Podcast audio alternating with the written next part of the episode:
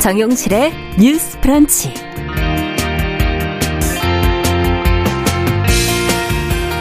안녕하십니까 정용실입니다. 최근 여성가족부가 비동의 간음죄 도입을 검토하겠다고 발표를 했다가 번복한 것과 관련해서 여성계 야당의 비판이 이어지고 있습니다. 여성 정책에 대해서 일관된 목소리를 내지 못하는 여성가족부의 문제 또 비동의 간음죄 필요성과 쟁점까지 뉴스픽에서 좀 자세히 들여다보겠습니다.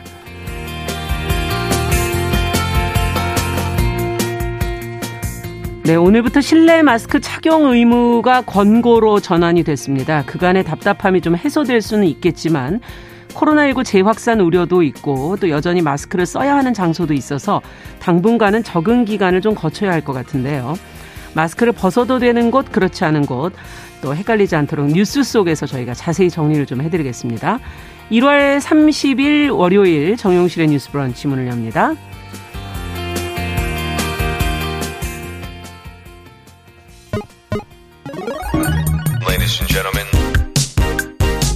새로운 시각으로 세상을 봅니다. 정용실의 뉴스 브런치 뉴스픽. 네, 정용실의 뉴스 브런치 오늘도 청취자 여러분들과 함께하고 있습니다. 라디오, 유튜브, 콩앱으로 들으시면서 어, 댓글로 의견 남겨주시기 바랍니다. 자, 저희는 뉴스픽으로 시작을 해보죠. 전혜원 우석대 개공 교수님 어서 오십시오. 안녕하세요. 전예현입니다. 네, 조론 변호사님 어서 오십시오. 네, 안녕하세요. 조을원입니다. 네.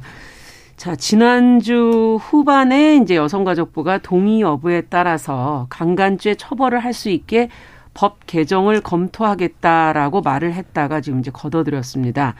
잡음이 지금 계속 있는데 이른바 이 비동의 간음죄라는 것이 그럼 무엇인지 어, 최근 상황을 두고 여러 가지 말들이 나오고 있는데요. 좀 내용을 좀 정리를 한번 해볼까요, 정 교수님?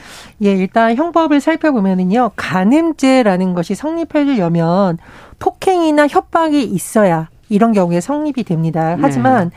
동의하지 않았는데도 이러한 것이 됐다라면은 어 강간죄로 처벌이 가능하도록 추진하겠다는 것이 비동의 간음죄이고요. 네. 음. 어, 현행법이 지금 폭행, 협박, 즉 반항을 현저하게 곤란하게 하는 경우에만 유죄로 인정한다인데 네. 이 부분에 대해서는 국제 인권 단체에서도 문제가 있다고 지적이 나온 바 있고 음. 따라서 우리나라 여성계에서도 이 법을 개정해야 된다는 요구는 그동안 있었습니다. 네.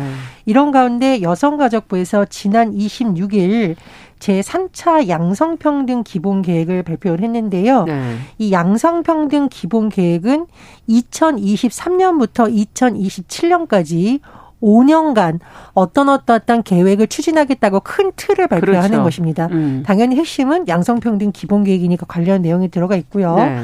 지금 논란이 되고 있는 것이 여가부의 이 기본계획 안에 들어가 있는 비동의 간음죄인데요. 음. 여가부에서는 이것을 도입을 추진하겠다. 법 개정을 추진하겠다라는 입장이었습니다. 근데 문제는 뭐냐면 당시 여가부의 어 기자들에게 설명한 브리핑 내용 등을 보면 법무부 등과 협의를 거쳤다고 했고요. 네. 그리고 양성평등 기본 계획이 발표가 되려면 그에 앞서서 양성평등위원회에서 심의 의결이 되어야 됩니다. 네. 이런 과정을 거쳐서 여가부가 발표를 한 건데 법무부에서는 브리핑이 끝난 후 6시간도 안 돼서 개정 계획이 없다 이렇게 공지를 한 겁니다. 음. 그럼 여성가족부의 입장과 법무부의 입장이 다른 것이고요. 이런 가운데서 국민의힘의 일부 정치인들이 이 비동의 간음죄가 됐을 경우에는 무고로 악용될 가능성이 있다. 무고 음. 가능성을 언급하는 상황이 벌어지기도 했습니다. 그런데 여성가족부에서 3차 영상평등 기부계획을 발표한 지 네. 9시간 만에 계획이 없다 이렇게 음. 입장을 철회하면서 한 나라의 부처가 5년간 추진하겠다는 내용이 어떻게 이렇게 바뀌느냐 음. 그리고 이것이 일부 여당 유력 정치인의 네. 입김에 의해서 바뀔 수 있는 논란이 되고 있고요. 이와 관련해서 다음 날인 27일 한국 여성단체연합을 비롯한 200개가 넘는 단체가 소속된 강간죄 개정을 위한 연대회의가 비판 성명을 내기도 했습니다. 네. 지금까지 이제 상황을 좀 정리를 해주셨는데 이번 일과 관련해서 앞서 이제 무고를 언급한 여당 정치인들의 이름도 또 거론이 되고 있고 여권 인사가 이제 여성 정책에 대해서 부정적인 의견을 내놓게 되면 이렇게 회, 매번 휘둘려야 되는 것인가 하는 뭐 문제도 지금 이 안에 들어 있고요. 또 어, 어떤 의사 결정이 이렇게 번복되는 상황 이 부분에 대한 문제도 좀 지금 짚어야 될 부분인 것 같습니다. 먼저 이제 의사결정 상황부터 먼저 좀 짚어보면서 그 과정에서의 문제까지도 한번 어, 같이 논의를 좀 해볼까요? 어떻게 보시는지요, 조 변호사님? 네, 일단 굉장히 안타까운 상황이라고 보이고요. 네. 그래서 정부 부처에서 검토를 하겠다라는 입장을 내비쳤는데 그 주무부처가 아닌 어떻게 보면은 법무부 관계부처라고 볼 수 있는 법무부에서는 검토를 하지 않겠다라는 음. 입장을 내고 그에 따라서 주무부처라고 볼 수 있는 여가부가 검토하지 않겠다. 네. 마치 법무부의 의견을 따르는 것처럼 음. 보이는 그런 지금 것들이 많이 보이고 있는데요. 사실 이런 것들이 이번이 처음이 아닙니다. 그러니까 음. 윤석열 정부로 이제 바뀌고 나서 네. 노동부 장관이 어떤 입장을 발표를 했는데 음. 대통령실에서 그게 아니다라고 네. 입장을 번복하니까 바로 노동부 장관이 또 철회를 한 경우도 있었고요. 예. 또 교육부 장관이 어떤 입장을 발표를 했는데 대통령실에서 그거 논의된 바 없다라고 네. 하니까 또 철회를 하는 듯한 모습을 보였습니다. 그렇게 되면 국민들은 우리나라의 행정 시스템이 음. 과연 이게 시스템이 있는 것인가에 음. 대한 의심을 품을 수밖에 없고요. 그렇게 되다 보면 행정에 대한 신뢰가 무너질 수밖에 없는데 네. 계속해서 이런 것이 반복되는 게 무엇인지 음. 정말 정부 부처 간에 이토록 협조가 안 되고 이토록 의사소통이 안 되는 음. 건지 그런 것들을 우리가 좀 숙고해 봐야 될 것 같습니다. 네. 어떻게 보십니까? 정 교수님께서는? 제가 양성평등위원회에 말씀을 드렸는데요. 네. 전혀 이런 과정을 거치지 않고 한 것도 아니고 이런 위원회를 통해서 음. 심의 의결된 후에 발표된 네. 내용을 어, 법무부가 반박적인 내용을 발표하고 특히나 이 과정에서 국민의힘의 일부 음. 정치인들이 또 의견을 내니까 아홉 시간 만에 철회한다. 음. 이거는 변호사님께서 말씀하셨듯이 과정상 음. 정치권의 입김에 부처의 5년간 기본 계획이 흔들리냐라는 의심을 충분히 살 만한 내용입니다. 네. 말씀해 주셨듯이 이런 것이 한두 번이 아니고 여러 번 반복되기 네. 있기 때문에 과정상에 있어서도 굉장히 미심적인 부분이 있다라고 말씀을 드리고요. 음. 두 번째로 내용상에 있어서 네. 이게 정말 허무니없는 내용이다. 예전에서도 정부에서 발표를 했다가 여론과 전문가들의 지적으로 철회한 내용이다.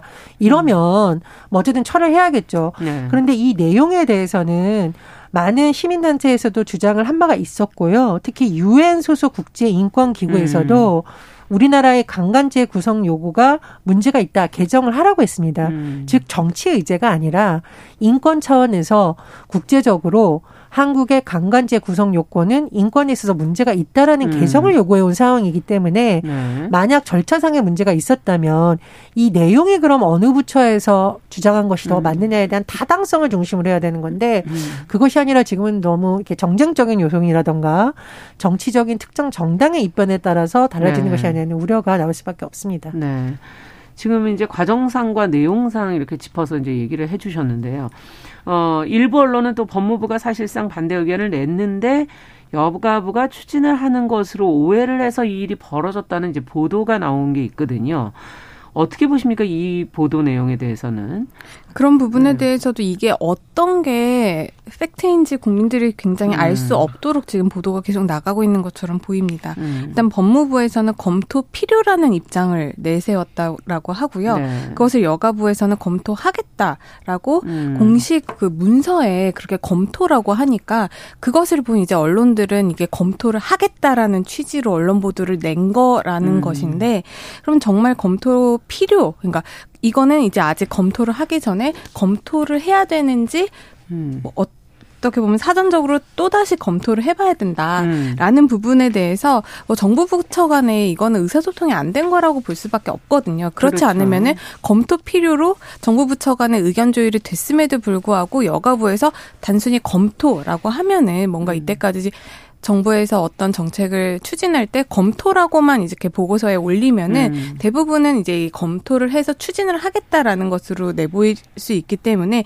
이것이 여가부의 잘못인지 아니면은 음. 실제로 검토가 필요한 것으로 조율이 됐었던 것인지 이 부분에 대해서는 좀 팩트 체크가 필요해 보입니다. 네. 그리고 저희가 하나 더 말씀드리고 싶은 거는 사실상 그 법률의 재개정 같은 경우에는 정부 부처에서 의견을 내는 것도 맞습니다만은 음. 이 부분은 국회가 가장 큰 몫을 가지고 있는 부분이거든요. 그렇죠. 사실 법무부에서 이것을 네. 반대한다고 해도 의회에서 국회에서 논의가 되고 충분히 토론을 거쳐서 법에 대한 개정 의 목소리가 나오고 예. 추진이 되면 할 수 있는 문제이기 때문에 음. 정부에다가만 왜 이렇게 입장이 흔들리냐 이것을 음. 비판할 것이 아니라 국회에서도 이게 계속 법안이 올라갔다가 사실상 뭐 개류되고 있고 사실상 음. 무산되고 있고 이런 부분이기 때문에 이 정책 내지는 이러한 뭐 여가부의 흔들림을 비판하시는 분들도 국회에서 이거를 음. 좀더 신중하게 논의를 해주셨으면 하는 바람입니다. 네, 국회가 할 수도 있었던 것이다. 어쨌든 이번에는 이제 정부 쪽에서 나온 기본 계획 안에 있는 부분이니까요. 어떻게 보십니까? Yeah. 근데 음. 부처별로 입장이 엇갈리는 법안은 분명히 있을, 있을 수가 있죠. 있습니다. 네. 예를 들면 산업자원부와 행정안전부 간에도 음. 쟁점이 다른 법안이 있거든요. 예를 들면 산업자원부는 음. 이것이 물가 인상으로 갈 수 있기 때문에 안 된다라는 그렇죠. 것이고 음. 행정안전부 같은 경우에는 지방자치와 연관된 부분도 중요하게 여기 때문에 지방의 재원이라던가 음. 지방에 있어서의 어떤 환경보호를 위한 부분이라던가 해서 이것을 국회 상임위에서 부처의 관계자들이 나와서 토론을 하고 또 전문위원회 의견을 들어보고 이런 과정은 충분히 있을 수가 있는데 요. 문제는 뭐냐면 여성가족부의 본연의 업무는 네. 여성이라던가 국제적 인권에 맞춰서 지금의 법 개정에 대해서 당연히 목소리를 내야 되는 것이고 음. 그럼 이것이 국회에 와서 예를 들면 뭐 상위법과 충돌한다던가 네. 헌법에서의 가치와 맞는다던가 이런 부분 논의해 볼 수 있는 건데 지금의 논의 과정은 마치 어 법무부와 어, 뭐, 법무부는 아시겠지만 사실상 이제 뭐, 한동훈 장관이 같은 경우에는 대통령의 채측근이라 불리고 있는 네. 거고, 그리고 지금 국민의힘 내부에서도 여가부가 낸 안에 대해서 반대 의견을 낸 뭐 정치인들을 보면 대선에서 어쨌든 윤석열 대통령과 뛰었던 것인데 그러니까 음. 자꾸 이제 정치권의 힘으로 음. 제대로 된 논의도 해보기 전에 좌초되는 거 아니냐라는 음. 우려를 지금 제기하고 있는 것이고요. 제가 내용을 거듭 말씀드리고 있는 건 내용은 여갑에서 추진하는 내용이 정말 국제적으로 말도 안 되는 내용이고 예를 들면 뭐 반인권적 내용이고 예전에 국회에서도 타당한 이유로 미뤄졌다는 내용이면은 법무부에서 거기에 적법한 의견을 낼 수 있지만 네. 사실상 지금 나오는 거 보면은 보수 진보를 떠나서 많은 의원들이 관련된 법안을 냈었습니다. 네. 그런데 이제 잘 논의가 안 된 부분이 있었고 음. 말씀드렸듯이 국제 인권 단체라던가 200개가 넘는 여성 단체가 이것을 주장하는 데는 타당성에 분명 검토해 볼 필요가 있는 건데 네. 이런 식으로 하는 것은 굉장히 정치적 외압으로 인해서 음. 어떤 안을 좀 쉽게 말하면 음. 부처를 주저앉히는 것처럼 볼 수가 있어요. 음. 그래서 저는 내용과 과정 모두 지금 보여지는 형태는 부적절하다고 봅니다. 네. 그렇다면 지금 들으시는 분들 입장에서는 비동의 간음죄라는 것이 어떤 것이고 그래서 어떤 필요성이 있는 것인가 어 하는 부분도 굉장히 궁금하실 것 같아요. 이 문제를 여성에서 이제 꾸준히 제기를 해왔는데 어떻게 보시는지 또 법적으로 어느 부분은 좀 신중하게 다뤄야 될 부분이 있는 것인지 조 변호사님께 먼저 좀 여쭤볼까요? 네, 비동의 간음죄라고 하면은 이제 많은 분들이 뭐 동의하지 않는 성관계는 모두 다 처벌하는 것이냐 예. 이렇게 이제 인식을 하실 수가 있는데 그건 좀 우리가 구분을 해야 돼서 봐야 되는 부분이 있습니다. 네. 일단 현재 형법상 강간죄를 보면 구성 요건이라고 하는 그러니까 이 죄가 성립하기 위해서는 음. 여러 가지 요건들이 갖춰져야 되는데 그 중에 한 부분이 폭행 협박이 들어가야 됩니다. 네. 왜냐하면 법에 그렇게 적혀 있기 때문이에요. 그렇죠. 죄형 법정주의 때문에 음. 법문에 있는 요건들을 갖춰야만 처벌이 가능해지고 그렇게 본다면 우리 형법에 있어서는 강간죄를 처벌하기 위해서 폭행 협박이 수반된 어떤 성관계라고 하는 것이 이제 강간죄로 처벌이 되는 것입니다. 네. 그런데 사실상 우리가 뭐 주변에서도 많이 보다시피 뭐 그루밍 성범죄다라든지 음. 아니면 위계 위력에 의한 성범죄 같은 경우에는 특별히 뭐 때린다거나 음. 협박을 해서 성관계에 이르기보다는 네. 어떤 위력 관계 아니면은 음. 어떤 위계에 의해서 성관계까지 가는 그런 프로세스들이 있습니다. 네. 근데 그런 것들을 폭행 협박이 없었다라는 이유로 음. 처벌을 하지 못하게 되면 처벌의 공백이 생기게 되고 아. 그러면 이제 피해자들이 더욱더 양산될 수밖에 없다라는 그러네요. 논의가 꾸준히 제기가 되었어요. 네. 왜냐하면 그 중에 하나가 폭행 협박을 우리 법원에서는 굉장히 좁게 해석을 하고 있었습니다. 좁게라는 건 어떤 건가요? 건가요? 한거 불능 정도의 폭행 협박이 아, 있어야 되는 거예요. 그러니까 조금의 이렇게 좀 누른다. 요 네. 정도는 옛날엔 안 됐었고요. 요즘엔 네. 됩니다. 네. 하, 예전에는 너 왜 못 피했어? 아. 너그 정도면은 충분히 피할 수 있었겠는데 한 거 할수 네. 있었겠는데 라고 이제 반박을 할 수 있었기 때문에 그 정도의 음. 폭행 협박이 필요했는데 이게 이제 시대가 바뀌면서 그 정도의 폭행 협박이 음. 이제 필요하지 않고 최근에는 사실상 합의가 된 성관계인지 음. 아닌지가 실무에서는 가장 중요하게 그렇군요. 보는 것처럼 이렇게 폭행 협박에 대한 관점도 바뀌었고요. 음. 그러다 보니까 형법에서는 아직도 폭행 협박을 구속 요건을 하고 있는데 음. 실제적으로는 합의가 있었는지 없었는지 여부를 중요하게 보고 있기 음. 때문에 이게 법이랑 현실 간의 괴리가 생기게 됩니다. 그렇죠. 그러면은 이게 괴리가 생기면 법원에서 일정 정도 기준을 만들어 두고 그 음. 기준에 따라서 계속 처벌을 이렇게 똑같이 해주면 되는데 음. 법이 있고 해석은 조금 더 넓게 돼 있고 하다 보니까 어떨 때는 어, 한거불능을 네. 조금 더 요건으로 보기도 하고 어떨 때는 그냥 합의가 있었는지 없었는지를 기준으로 하다 보니까 재판부마다 좀 다른 결론도 음. 나오고 있는 것이 사실이거든요. 피해자 입장에서는 굉장히 어, 억울한 부분도 있겠네요. 어렵고 억울하고 네. 이게 또 반대로 가다 보면은 피의자나 피고인 입장에서도 음. 억울한 부분이 그렇겠네요. 생기게 됩니다. 그렇기 때문에 사람들의 사회적인 합의라든지 인식 수준을 법이랑 좀 같이 가자. 음. 그렇기 때문에 동의 없는 성관계 경우에는 처벌하자 이런 관점에서 나오게 된 것이 이제 비동의 알겠습니다. 가늠죄 부분이고요. 네. 이 부분에 대해서는 이제 도입 여부에 대해서는 이런 배경에 의해서 도입 논의가 있는 것이고 음. 또 이것을 어떻게 법에 쓸지 규정할지는 또 여러 가지 신중한 접근이 좀 필요하긴 합니다. 네, 현실과 법이 좀 다르기 때문에 그걸 이제 맞춰가는 과정이기 때문에 이런 논의들이 나오는 것이다. 필요한 부분의 설명을 좀 해주셨는데 정 교수님께서는 어떻게 보십니까? 그러니까 지금 이런 예. 현상이 벌어지고 있다는 거예요. 법정에서 어떻게 해서든지 그러니까 음. 성범죄자의 죄를 벗기려는 측에서는 피해자에게 음. 계속 이걸 묻는 겁니다. 너 정말 죽을 정도로 폭행을 당했어? 그 정도로 협박을 음. 당했어?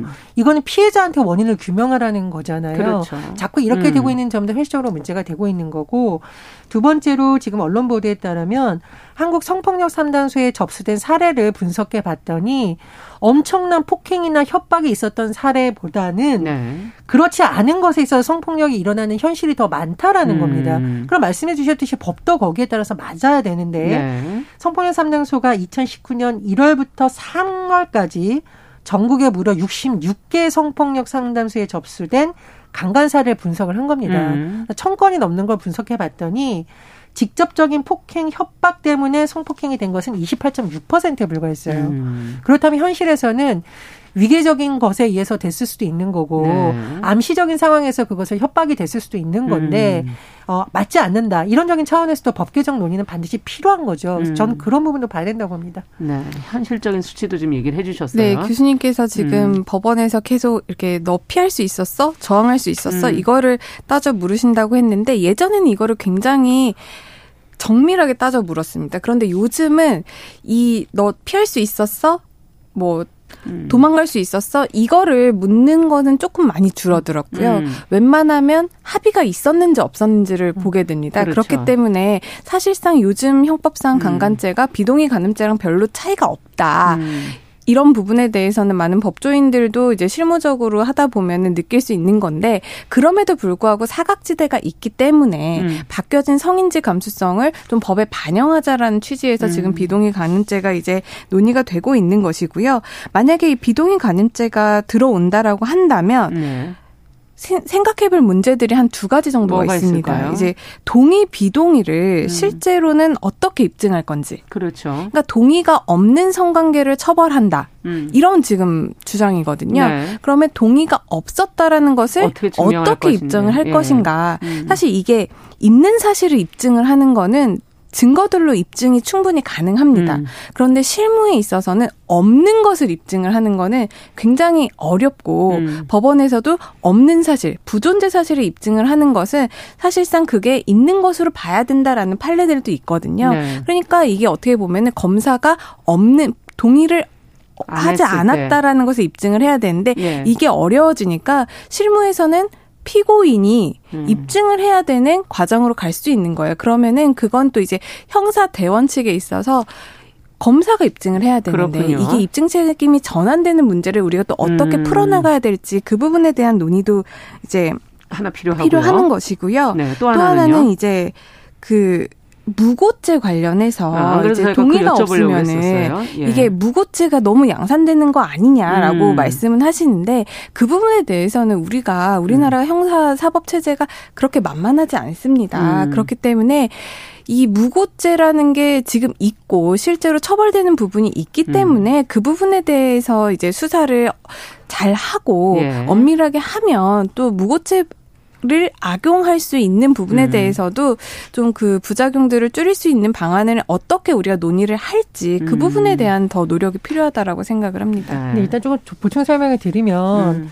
무고하는 거 죄가 없는 걸로 잘못하시는 분들이 너무 많은데 왜냐하면 네, 정치권에서 있죠. 자꾸 그러니까 네. 있고요. 음. 여기에 대해서 문재인 정부 때 청와대 국민청원까지 음. 올라와서 엄벌해 달라고 해서 당시에 얼마나 우리나라가 엄벌하고 있는지 음. 통계는 어떤지 이미 다 발표를 한 적이 있습니다. 네. 근데 이게 대선을 거치면서 마치 우리나라에서 굉장히 가볍게 처벌하고 음. 너무나 많은 예를 들면 이제 남성들이 주로 음. 어 무고 때문에 피해를 입는 듯이 이렇게 정치권이 양상하는 건 맞지가 않아요. 음. 그러니까 굳이 논의를 하자면 네. 말씀해 주셨듯이 법적으로 논쟁이 될 수 있는 부분이라던가 그렇죠. 어떻게 입증할지를 국회에서 얘기를 해야 되는 거지 음. 이렇게 정치인들이 나서서 선정적인 언어로 할 수 있는 음. 의제는 아니라는 거죠. 네. 지금 이제 2032번 님이 중년 50대 중년 남성이신데 어, 그동안에 이제 배워온 성관념이나 성평등 개념이 어, 남성 편향적이었고 어, 폭력적이었다는 교육인 것을 교육을 받으면서 지금 느끼고 계시다고.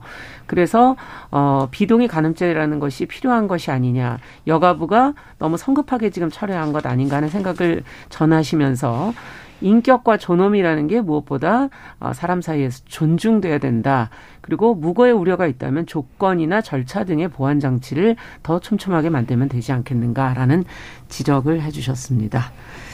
그러네요. 보완할 수 있는 부분 또 지금 입증해야 되는 부분 이런 법적인 것들을 조금 더 검토를 해보는 노력이 필요하지 않았을까 하는 아쉬움이 드네요.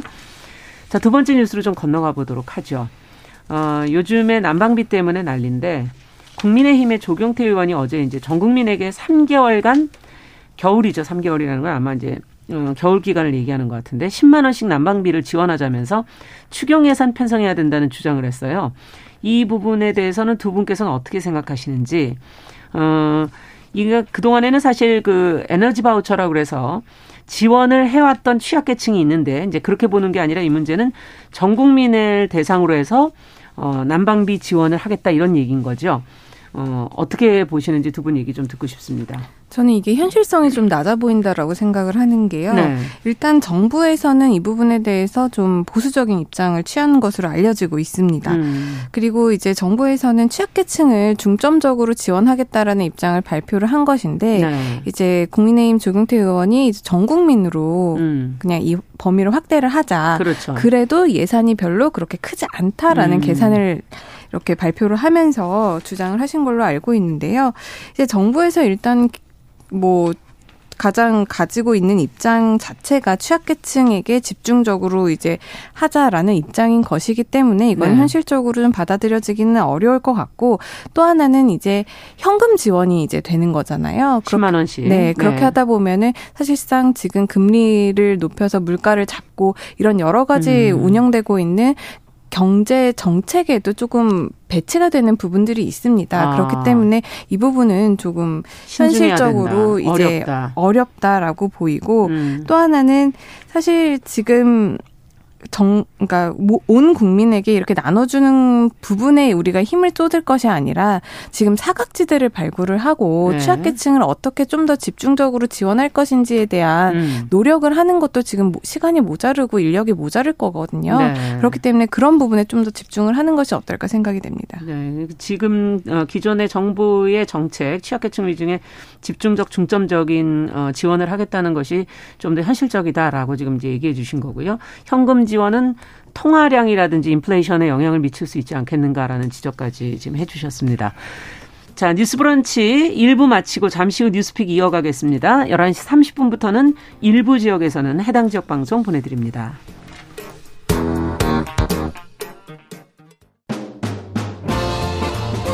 여러분은 지금 KBS 1라디오 정용실의 뉴스 브런치와 함께하고 계십니다.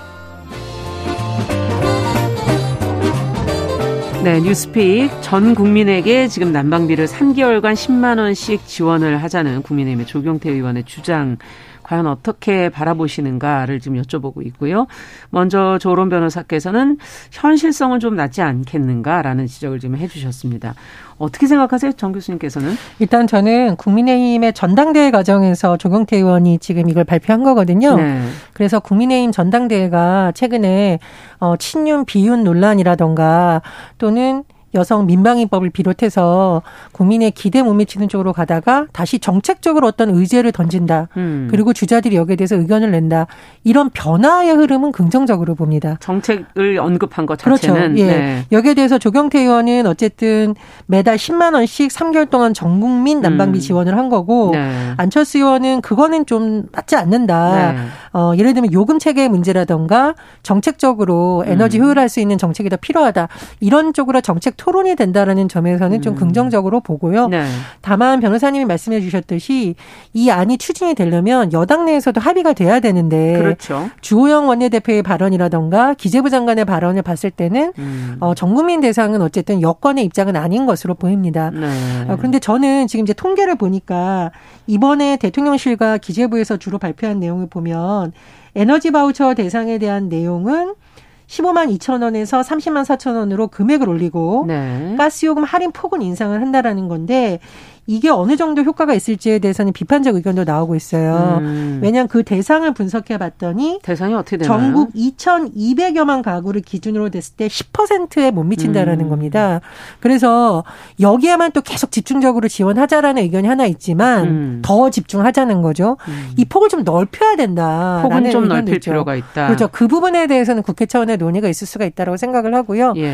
그리고 추경이 필요하다면 해야 된다. 음. 왜냐하면 지금 뭐 서울시라던가 경기도라던가 충남 보니까 예비비라던가 재난구호 기금을 활용해서 음. 지원하는 내용을 지자체에서 각자 발표하고 있거든요. 아. 이건 지자체별 또 빈익빈 부익부 현상이 일어날 수 있습니다. 또 손해 보시거나 아니면 더 지원을 정말 받으셔야 될 분들이 또 누락될 수가 있죠. 그렇습니다. 네. 이제 그런적인 차원에서 어 제가 보기에 지원 대상을 조금 음. 넓히자는 논의도 필요하다라고 봅니다. 네. 지원자를 좀 넓히는 폭을 넓히는 방향으로 정책의 변화가 좀 필요하다 이런 지적해 주셨어요. 혹시 이제 이 과정에서 조금 더 언급해야 될 부분들이 있다면 두 분께서 한 말씀씩 해주시죠. 음. 네, 일단 교수님께서 말씀해주신 지원 대상을 확대하는 거에는 어느 정도 동의를 하고요. 네. 지원금 상향하는 것도 아까 뭐 두 배 정도 늘린다라고 했지만 네. 그 부분도 체계적으로 어느 정도 상향할지도 이제 여당이라든지 정부에서 논의가 돼야 될 것으로 음. 보입니다. 그리고 만약에 이게 확대를 하려면 추가적인 예산이 필요하다라고 그렇죠. 한다면 추경이 또 필요하잖아요. 네. 그런 부분에서는 이제 국회가 또 여당과 야당이 또 합의를 해야 되는 부분인데 음. 그런 부분에 대해서 서민들의 이런 지금 너무 힘든 이런 음. 상황을 음. 알, 지금 합의가 네. 되고 있는 상황이니까 이런 음. 부분에 대해서는 지체 없이 정치적인 음. 정쟁 빼고 빨리 합의를 해주셨으면 좋겠습니다. 어떻게 보십니까? 예, 지금 영세 자영업자들이 다 고사할 수도 있다라는 지적이 음. 나오고 있거든요. 그래서 뭐 장애인이라든가 한부모 가구 중심 이런 음. 적의 대책은 일단 기본적으로 당연히 가야 되는 네. 거고 그럼 영세 자영업자를 어느 정도에 포함이 될 것이냐 정치적인 논의가 필요하다고 봅니다. 네. 또 하나 우리가 지난번에도 한번 언급을 했었는데 예. 아무리 좋은 제도가 있어도 신청 안 하면 안 준다. 이러면 사각지대 음. 계속 발생하는 부분 그렇죠. 했었잖아요. 찾아가는 행정을 예. 해줘야 되죠. 그 부분에 있어서도 같이 병행이 돼야 음. 정책의 효과가 현장에서 발휘될 거라고 봅니다. 네. 지금 0324번님께서는 어, 돈을 뿌리는 것보다는 가스값을 낮추는 게 지출을 줄여주는 게 더 큰 도움이 되지 않겠는가. 음. 어, 지금 사우나들도 지금 문을 닫게 생겼다. 이런 지금 지적도 해주셨어요. 앞서 영세 자영업자 얘기도 해주셨지만. 그리고 최강승님께서는 어, 10만 원 지원이 문제가 아니고 뭐라도 하려고 하는 게 어, 다행이 아닌가 이런 지적도 해주셨습니다. 자, 오늘 뉴스픽 조론 변호사 전혜영 교수님 두 분과 함께 했습니다. 말씀 잘 들었습니다. 감사합니다. 감사합니다. 남성의 입장에서 여성의 입장을 이해하는 그래서 사실 이 역지사지의 태도가 한국 사회로 지금 필요한 것이 아닌가 그 어떤 사람들은 삼루에서 태어났으면서 자신이 삼루타를 친 것처럼 생각하며 살아간다라는 음. 말이 있어요. 해충이다, 이충이다. 이거는 네. 순전히 사람의 아. 그 잣대로 이야기를 하는 거예요. 음. 곤충이 우리 사람보다 몇 억 년 먼저 지구에 나왔거든요. 세상을 보는 따뜻한 시선. 정용실의 뉴스 브런치.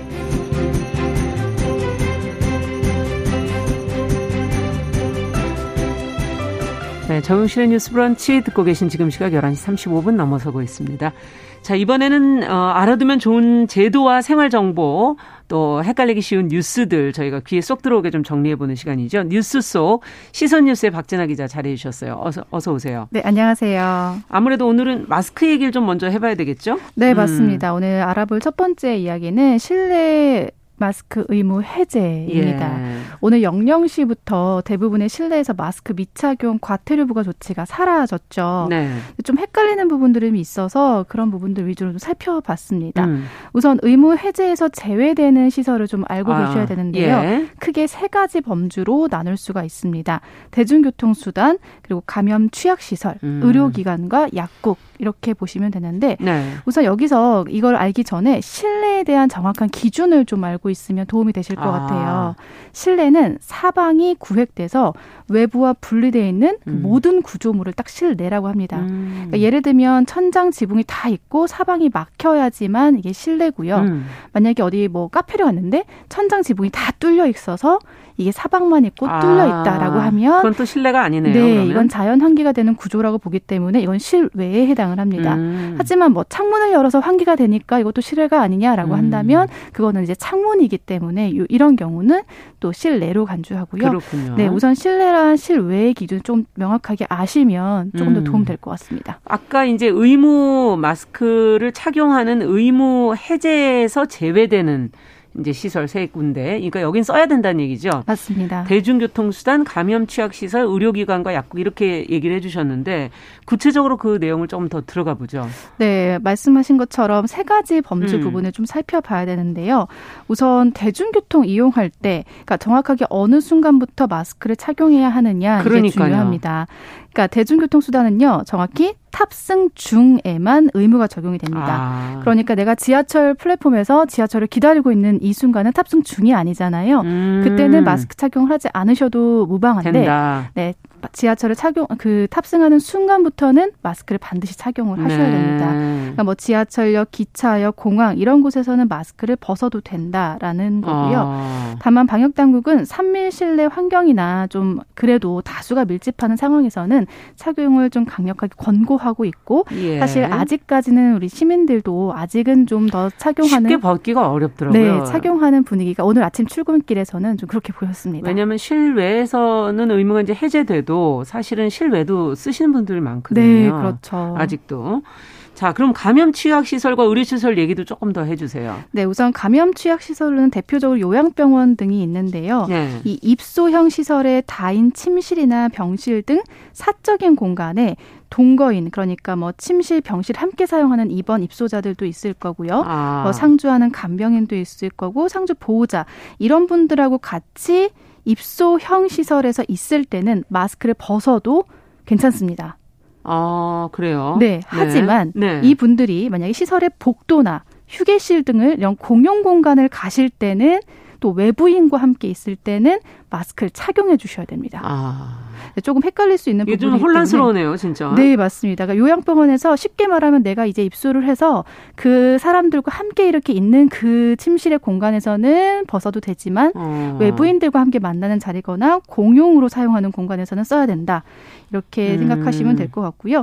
또 의료기관 같은 경우는 시설 종사자, 의료기관 입원 환자 원칙적으로는 마스크를 착용해야 하지만요. 그렇죠. 네. 네, 1인 병실에 계신 분들이 있어요. 아. 이렇게 혼자 있거나 또 상주하는 간병인이나 상주 보호자와 함께 있을 때는 또 아. 과태료 부과 예외 상황이라고 합니다. 그렇군요. 네, 또 동사자가 개인 사무실 등 이렇게 분할된 공간에 혼자 있는 경우도 마스크 착용이 의무가 아니기 때문에 음. 네, 그런 개인 공간이냐 아니냐도 좀 중요해요. 그러니까 외부인과 접촉할 수 있는 곳에서는 쓰셔야 된다는 얘기고 맞습니다. 개인적으로 공간에 들어가 계실 때는 그때는 괜찮다. 그리고 거기에 동거인이나 네. 어, 같이 이제 간병해 주시는 분하고는 네, 괜찮다. 상주하시는 그런 분들은 괜찮습니다. 괜찮다. 지금 그런 얘기인데. 네, 또 약국 예. 같은 경우도 주의 주의하셔야 되는데요.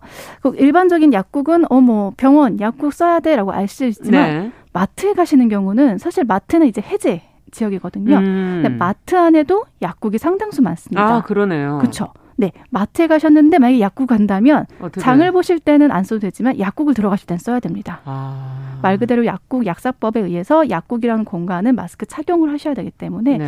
이런 부분들도 좀 지역 위치에 네. 따라서 네. 달라진다는 점. 아무래도 이제 코로나 환자들이 많이 찾을 수 있는 공간들은 쓰셔야 된다는 거군요. 맞습니다. 의료기관이라든가 네네. 네. 약국이라든가 결국은 네.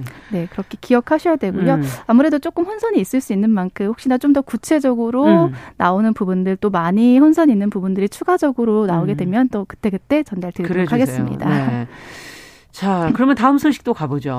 네, 다음은 연말 정산에 놓치기 쉬운 점인데요. 한국 납세자 연맹이 지난 27일 연말 정산 때 놓치기 쉬운 소득, 세액공제 16가지를 발표했습니다. 음. 16가지 중에서 제가 조금 더 살펴볼 만한 걸 몇 가지 준비를 해, 정리를 해봤는데요. 네. 첫째는 중증 환자 장애인 공제입니다. 어. 그러니까 근로자 본인이나 부모님, 자녀, 형제, 자매가 암이나 난치성 질환 등으로 이 병의 종류하고 상관없이 네. 항시 치료를 요하는 중증 환자라면요. 네. 병원에서 장애인 증명서를 발급받을 수 있다고 합니다. 네. 그러면은 이게 바로 장애인 공제가 가능하다고 하는데 중증 환자는 장애인 증명서를 받을 수가 네. 있군요. 병원에서. 네, 네, 가장 많이 빠뜨리는 부분 중에 하나라고 아. 합니다. 그래서 만약에 가족 중에 이렇게 항시 치료를 하시는 분이 있다면 음. 참고하시면 되고요. 또 따로 거주하는 부모님의 부양가족 기본공제도 자주 빼먹는 항목 아, 중에 하나라고 해요. 그렇군요. 네, 소득 금액 100만 원 이하인 만 60세 이상인 부모님뿐만 아니라 처부모님, 시부모님, 조부모님, 외조부모님까지 음. 다 해당이 되기 때문에 챙기시면 좋겠습니다. 그렇군요. 자녀 학비의 경우는 자녀가 유학 중이면 어떻게 되죠? 네, 자녀 유학 중인 경우도 공제가 가능합니다. 네. 그렇기 때문에 자녀의 고등학교, 대학교 교육비 혹은 또 근로자 본인의 해외 대학원 교육비도 모두 공제가 가능한데요. 음. 유학 중이라면 고등학교, 대학교 교육비는요. 재학 증명서 또는 졸업 증명서와 함께 교육비 영수증 제출하시면 음. 국내 교육비하고 동일하게 교육 교육비 공제를 받을 수 있고요. 네. 근로자 본인의 해외 대학원 교육비도 세액 공제가 가능합니다. 음. 또 연말정산 간소화 서비스에서 아직 확인되지 않는 것들이 있어요. 대표적으로 의수족, 휠체어, 보청기 이런 음. 장애인 보장구를 구입한 경우도 자주 빠뜨리는 항목 중에 하나라고 하니까요. 네. 이런 것도 챙기시면 좋고요. 또 한부모 가정의 경우는 공제 1인당 100만 원의 소득 공제를 받을 수 있는데요. 네. 이때 한부모 가정이 여성인 경우가 있습니다. 이때 부녀자 공제를 선택하실 수가 있어요. 그래서 음. 한부모인데 여성인 분들이 어 그럼 부녀자 공제랑 한부모 가족이랑 둘 중에 어떤 걸 해야 하지라고 좀 고민하실 아, 수 있는데 둘 다 하실 수 있다는 건가요? 아니요, 둘 중에 선택을 하셔야 아, 되는데 선택한데. 이때는 한부모 가족 공제를 선택하시는 것이 아. 더 유리하기 때문에 반드시 기억하셔야 되고요. 부녀자 공제가 아니라 네, 네. 또 외국에 거주하는 부모님들 있을 수 있어요. 음. 국제 결혼 때문에 그러실 수도 있고요. 외국에서 거주하는 것도 있을 수 있는데 그 경우도 다 기본 공제 가능합니다. 음. 네, 그렇기 때문에 외국에 거주하는 뭐 처시 부모님 기본 공제 가능하다는 점까지 기억하시면 되겠습니다. 네. 자, 뉴스 속 오늘 아주 중요한 뉴스 많이 전달을 해주셨어요. 시선 뉴스 박진아 기자와 함께했습니다. 감사합니다. 감사합니다.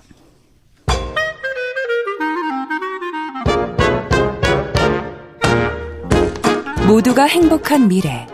정용실의 뉴스 브런치.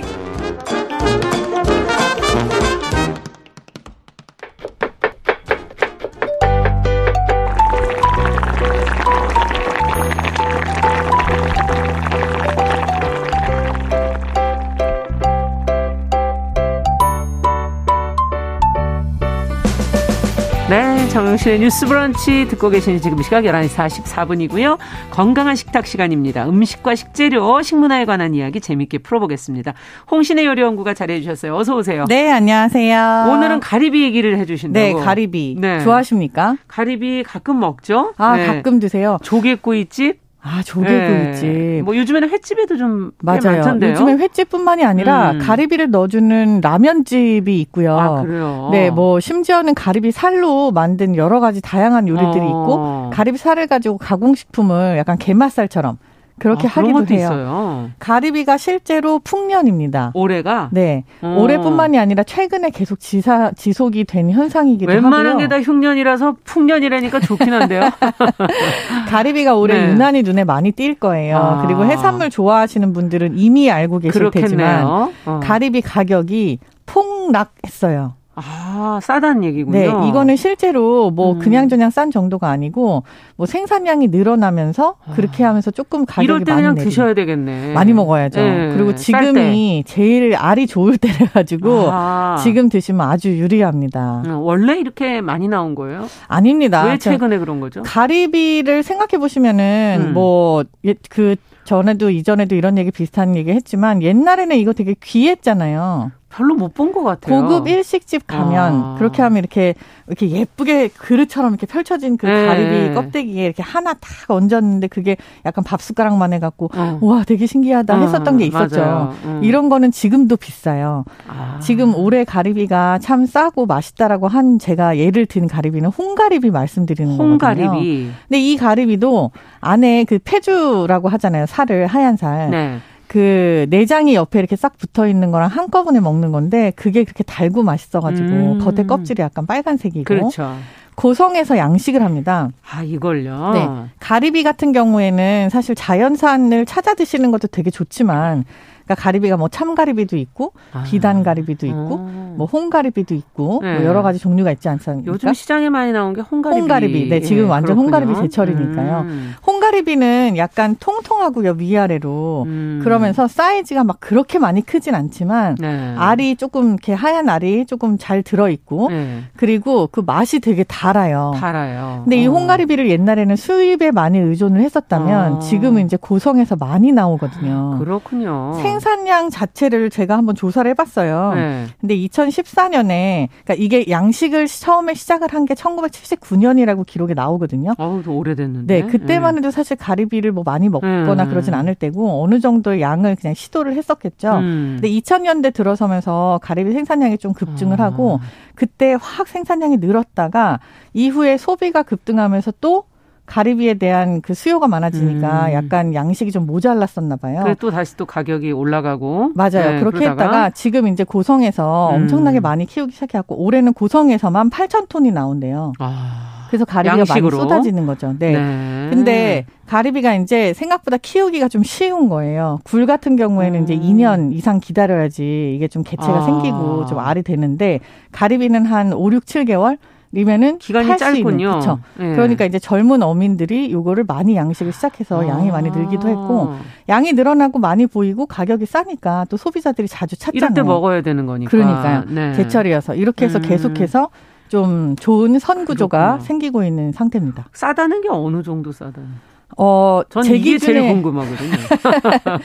가리비가 1kg면 어느 정도냐 하면요. 네. 이렇게 팔을 겹쳐서 안았을 때 품을 정, 만들었을 네, 때한 알음 정도 되는 거거든요. 어이구. 네, 이게 지금 현재 3,000원대예요. 이야, 홍가리비 괜찮네요. 기준으로 아주 괜찮아요. 그래서 네. 물론 껍질 다 떼고 나면 먹을 거. 네, 저는 이제 뱃속에 들어가는 있죠. 양을 좀 생각하는 건데. 네. 네, 알만 떼면 사실 네 그렇습니다. 그렇게 많지는 네, 않지만 마찬가지입니다. 그래도 조개살 떼는 거랑 비슷하지만 근데도 불구하고 가리비는 조개랑 좀 다르게 살 자체가 되게 크고 음. 먹을 게 좀 있으니까 아무래도 좀더 유리하죠. 네. 근데 이게 그 수산시장 많이 다니시는 분들은 뭐 킹크랩이라든지 네. 대게라든지 이런 걸 사시면 너무 비싸요. 너무 비싸잖아요. 네. 지금 뭐 시세도 이렇게 막 싸진 않아요. 맞아요. 근데 이런 걸 사시면 가리비를 또 끼워서 쪄줘요. 아. 그 정도로 가리비가 조금 가격이 많이 저렴해졌어요. 서비스 품목이 될 정도로. 또 홍가리비 기준으로는 약간 요렇고요.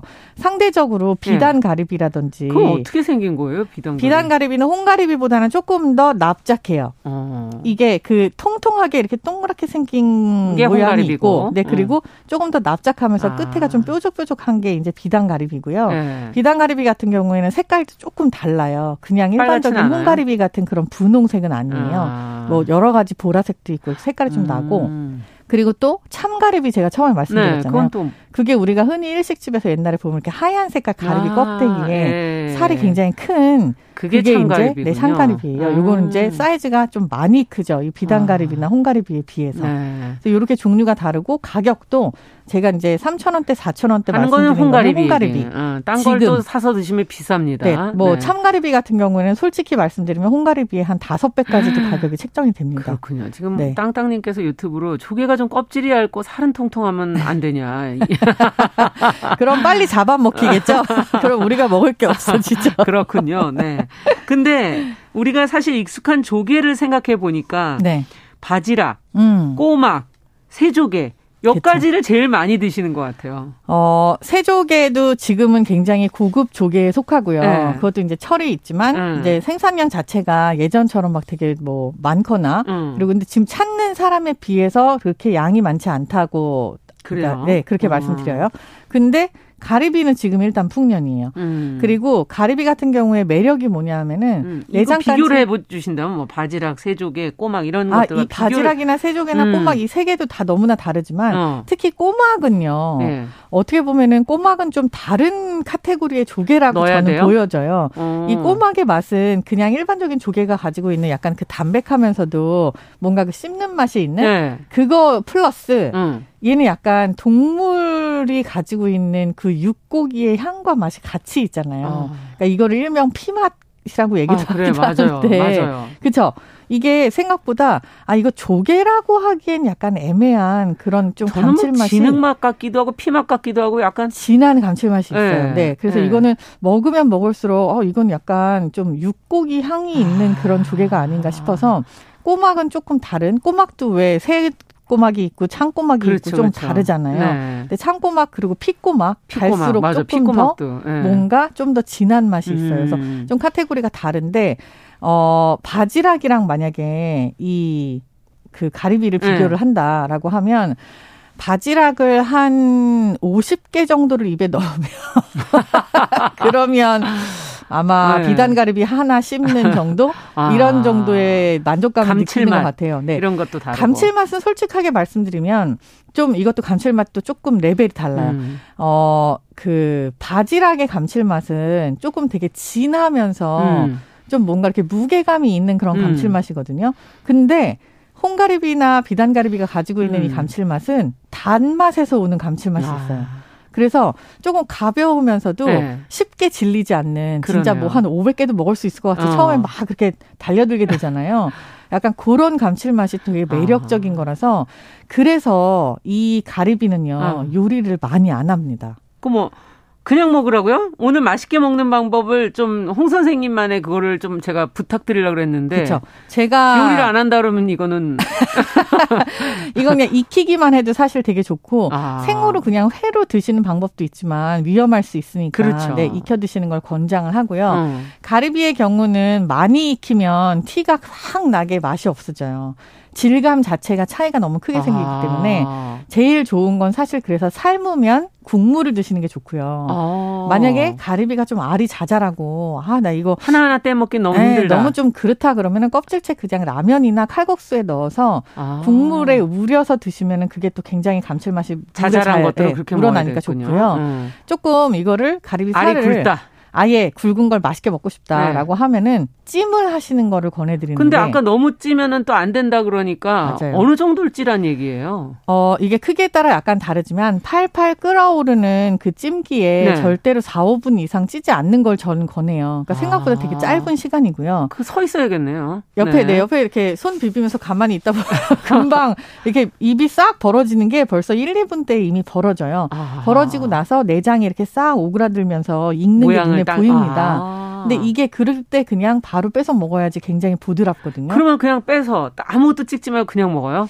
어, 저 같은 경우에는 기름장을 제일 좋아하고요. 네. 소금, 후추, 참기름. 아, 소금, 후추, 네, 참기름. 이거 말고 제가 요새 우리 가게에서도 손님상에 내고 많이 음. 해 먹는 것 중에 하나가 뭐냐면은 마늘하고 고추를 볶아서 음. 기름에 충분히 볶아서 네. 기름을 조금 많이 해요. 이거 예. 올리브 오일에다가 해갖고. 그러면 약간 매콤한 매콤한 chili garlic 예, 오일이 예, 되죠. 그렇죠, 그렇죠. 네, 이거를 위에 올려 먹거나 이걸 찍어 먹는 거예요. 아. 중국에 약간 라유 비슷한 그런 오일을 하나 만드는데 예. 가리비를 잘 찐 다음에 찔 때 사실 물만 넣고 찌셔도 되지만 가리비 살을 조금 더 탱탱하고 단시간 내에 이렇게 탁 이렇게 뭔가 벌어지게. 쫄깃한 느낌을 음. 만들고 싶으시면 맥주나 청주를 물에 섞어서 같이 넣고 찌세요. 아. 그럼 그 수증기가 그 곡물이 발효하는 술이잖아요. 그게 올라오면서 오면서 거기에 스며드는군요. 스며들어요. 근데 그 향이 남거나 하는 게 아니고 그 안에 그 발효된 성분들이 가리비 살하고 내장을 조금 이렇게 아. 펌핑을 한다고 할까 해갖고 예. 느낌 굉장히 되게 폭신하면서 쫄깃하게 만들어져요. 예. 탱탱하게. 아. 그래서 여기에다가 잘 찐 거에다가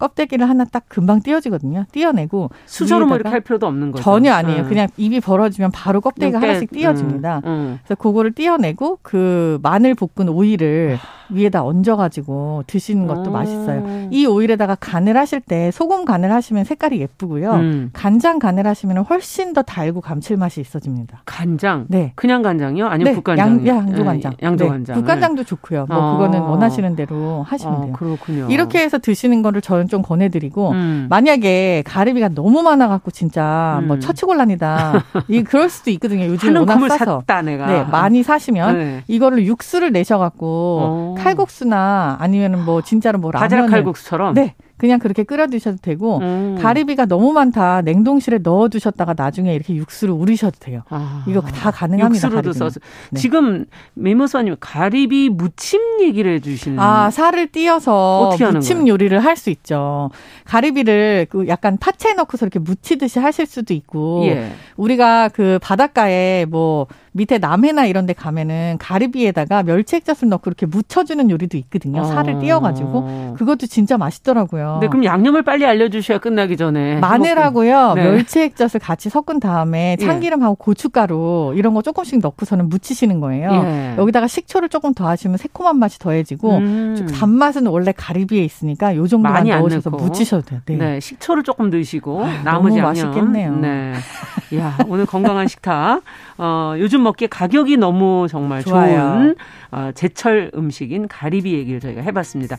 홍신의 요리 연구가 함께했습니다. 말씀 잘 들었습니다. 감사합니다. 네, 정용실의 뉴스브런치 월요일 순서도 같이 인사드립니다. 저는 내일 오전 11시 5분에 다시 뵙겠습니다. 안녕히 계십시오.